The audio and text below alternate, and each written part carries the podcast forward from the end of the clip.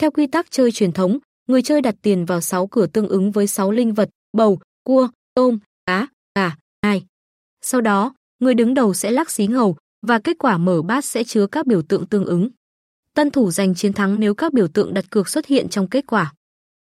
Ban đầu, trò chơi này phổ biến ở miền Bắc Việt Nam, có nguồn gốc từ những người thương nhân Trung Quốc. Sau đó, tựa game lan truyền qua giao thương và trở thành một hoạt động giải trí truyền thống, đặc biệt trong các dịp lễ Tết. Với sự thuận tiện của công nghệ, ngày nay anh em có thể thưởng thức cách chơi tung cua cá 2 tại 68 Lottery. Đây là nhà cái cung cấp nhiều sản phẩm giải trí có bản cải tiến, nổi bật với chất lượng dịch vụ cùng tỷ lệ trả thưởng cực cao.